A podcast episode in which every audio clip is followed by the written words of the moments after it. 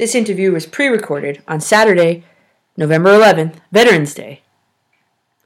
Tomorrow afternoon, the 4 and 5 New York Jets leave the bitter cold. Right now, it is 33 degrees to travel south to sunny 80 degree Tampa Bay to take on the 2 and 6 Buccaneers.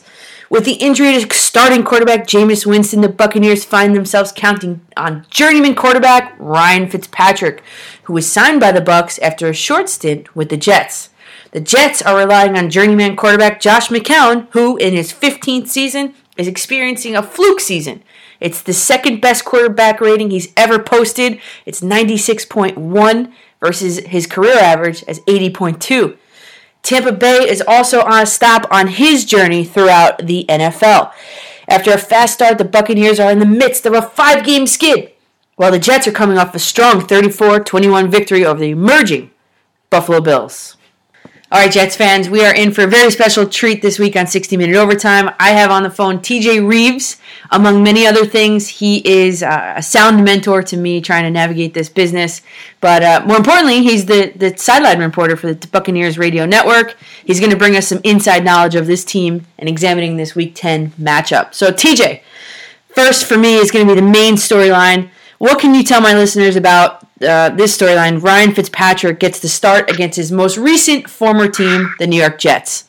It's crazy. It's good to be with you. And how about we have former quarterback going against former quarterback for their old teams when Fitzpatrick gets to play against the Jets. But let's not forget that Josh McCown was here for a 2014 season, which ended up being an awful year. One year he was here as the starting quarterback in Tampa Bay, and McCown now playing well for the Jets. So this is this is uh, uh, two quarterbacks going against their ex teams yet again. And, and, the wild part, your listeners probably know something about this stat. They, they played against each other last year when Fitzpatrick was the Jets quarterback and McCown was the Browns quarterback.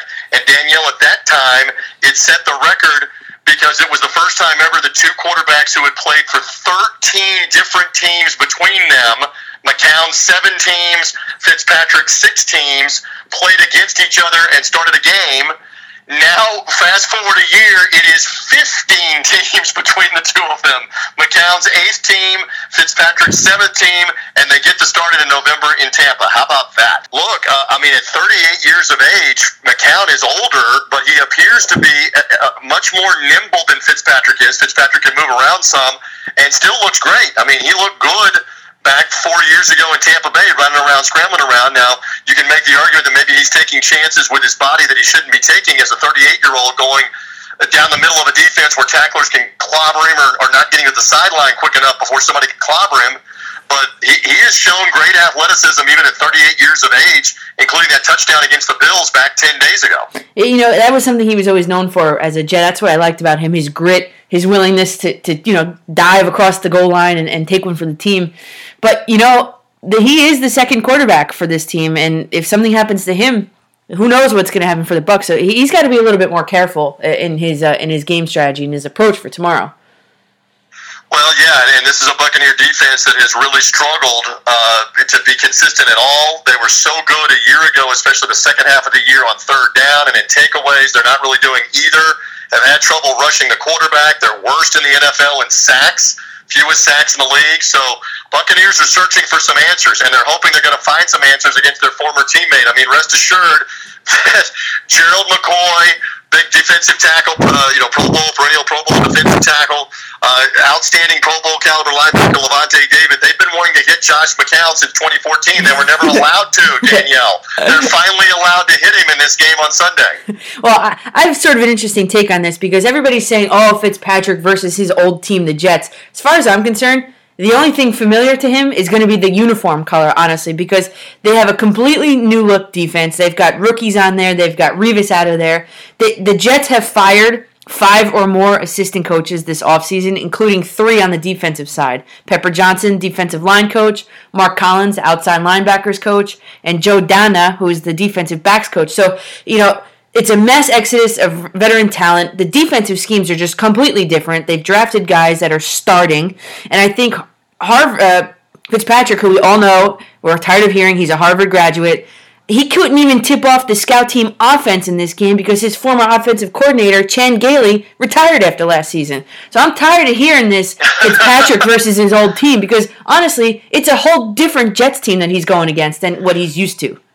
So it's like you were a lawyer and we were in the courtroom and I'm the judge. I would say case dismissed. Right? Case dismissed. You made a great argument there on that. And you know, the same can really be said for McCown knowing the Buccaneer defensive scheme somehow, some way, because this is a different coaching staff now than when he played here.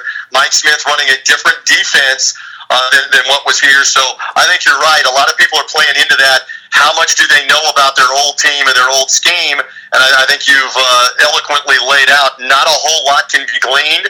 It's probably going to come down to who doesn't make mistakes. And you know that's that's something that has plagued both of them.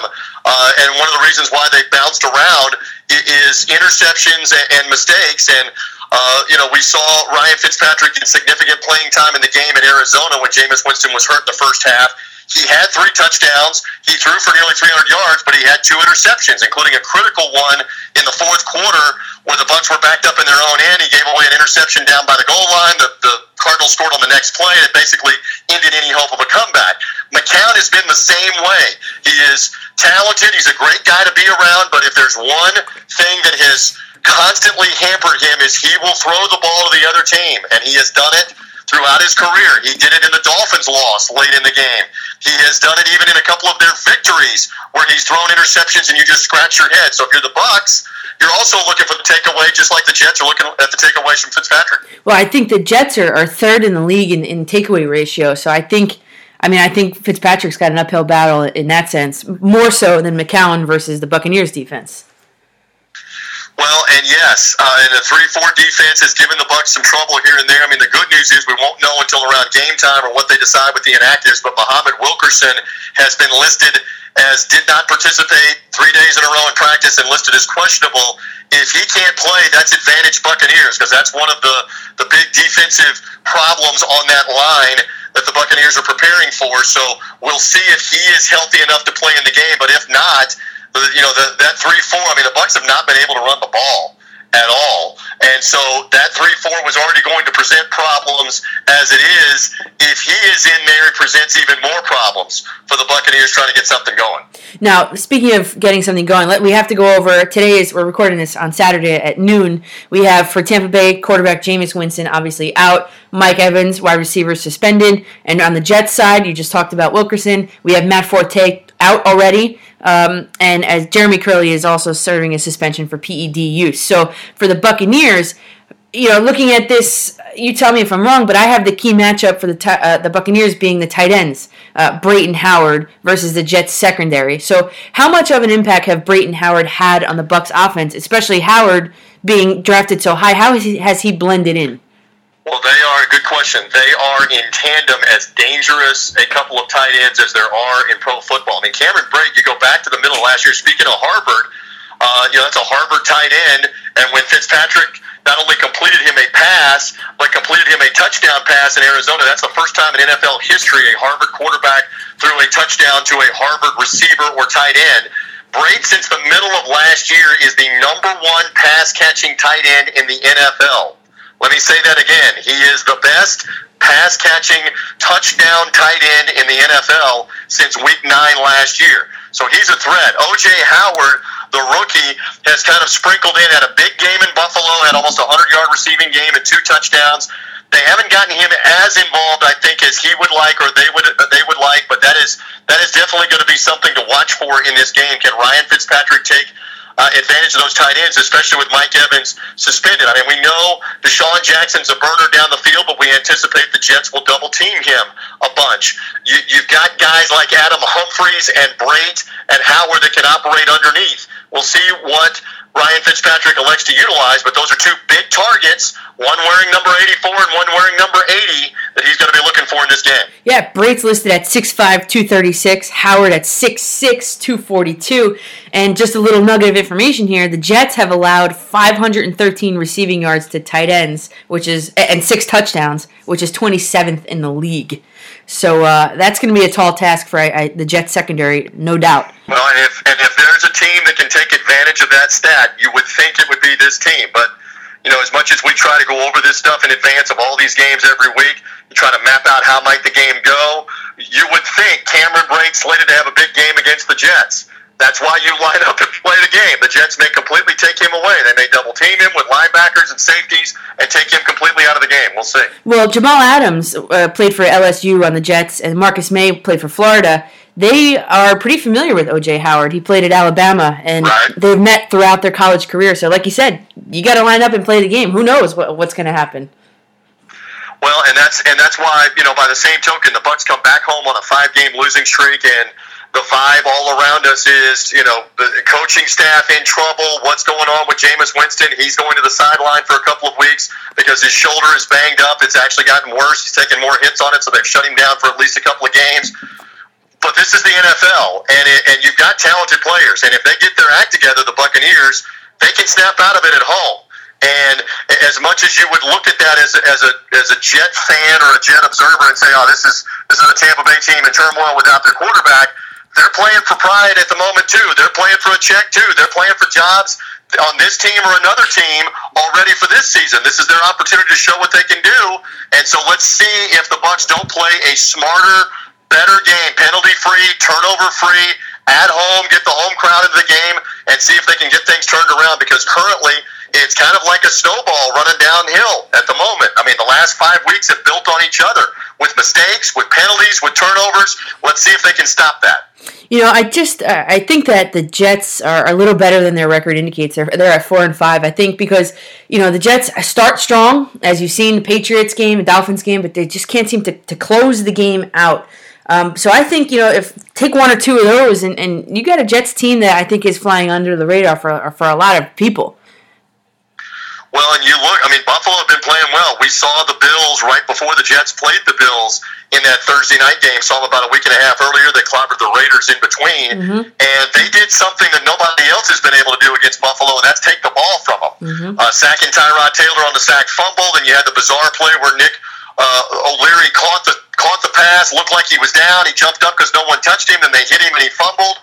They, they had not turned the ball over, and the Jets successfully turned them over and stayed away from the big turnover themselves and won the game. And this Buccaneer team, unfortunately, has been plagued by turnovers as well. So turnover battle will be a big deal, especially let's say in the first half of this game, because particularly if the Bucs with the home crowd behind them can get a turnover, can get an early lead, can put the pressure on McCown, you're hoping he makes a mistake. He throws an interception, maybe a pick six, something like that. That's best case scenario for the Bucs. Now, for the Jets, uh, key to the game, I think it's going to fall on the shoulders of the running game. Uh, the Jets, uh, the Bucs' defensive front is ranked 22nd in the league.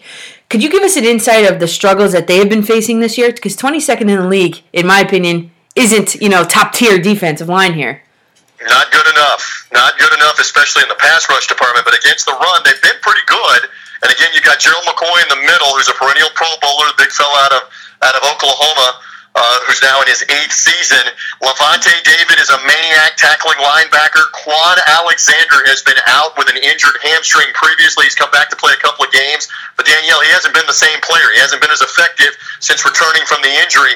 Let's see if he has a big game. He's had some situations where he's been out of position, uh, being burned on some plays. Let's see if he's better fundamentally in the middle of this defense because the, the Bucs know the Jets want to run the football, and the Jets have had success running the football in their victories. So let's see if if the Bucs can stymie some of that run as this game goes on. Of course, we've got Elijah McGuire for the Jets running back. Also, Bilal Powell, he's a Lakeland, Florida native. That's going to be a home Yeah. crowd game for him, right? How far is that from Yeah. from the? Lakeland only about 30 minutes from Raymond James Stadium to the east towards Orlando, where the game's being played. So, uh, you know, I, there's there's a lot of different footnotes for this. Of course, Austin Seferian Jenkins, speaking Yes. of tight ends, we haven't mentioned that name yet. Former Buccaneer draft pick who they gave up on at the beginning of last season because of his troubles off the field. And it's well documented that he's now said that, hey, uh, he's gotten his life, forget about football, he's gotten his life straightened out and is uh, and is doing a lot more of the right things off the field, Got himself in better shape. Uh, and you know he would love nothing better than to stick one in Daniel on his old team, especially a touchdown right. on his old team. but by the same token, there's a couple of Buccaneers, uh, safety Chris Conte, Kwon Alexander, as we mentioned, Lavonte David, who would love nothing better than to level uh, Austin Seferian Jenkins because they haven't been allowed to do that previously. when he played for the team, you couldn't touch those guys in practice, especially. So uh, that's that's another fascinating subplot to this game. ASJ returning to RJ to Raymond James Stadium. Final picks for this. I'm going to go. The Jets are third in NFL in takeaways. I think Fitzmagic's going to throw an interception in the closing seconds of the game, as Jets Nation is so accustomed to seeing. I'm going to go with Jets 24, Buccaneers 17. What do you have, right, so you have, a, you have a fairly high scoring game. Yes. I really, I really think the Bucs will will have some struggles against the Jet defense. I think this is a lower scoring game. And obviously, I think Josh McCown will make that critical turnover. Give me Buccaneers 20, Jets 17. Something close. We haven't really talked about the the kickers uh, as of yet, but for, for the Buccaneers, they've got another new kicker. They've been through two kickers already this year, including get rid of Roberto Aguayo in the preseason, the former second round pick. Uh, Patrick Murray is the Bucs kicker. He's been solid. I think Bucs by a field goal 2017. Ooh, all right. Well, obviously I'm going to go side with the Jets, and obviously you're going to side with the Buccaneers. So it'd be an interesting matchup. Uh, it's going to be one o'clock tomorrow on CBS. Jets at Tampa Bay Buccaneers. All right, TJ. So thanks for uh, giving such a, a, great insight, a, an insider's insight about the Buccaneers to my listenership, and uh, have you back on soon. You're great. I always love being on with you anytime, including if we need to talk some college football as the playoffs start to narrow down in the college football playoff rankings. Love to be on with you. Keep up the good work with your show with 60 minute overtime. And let's see what happens with the Fitzpatrick versus McCown sequel. 15 teams between them. You may never see it again.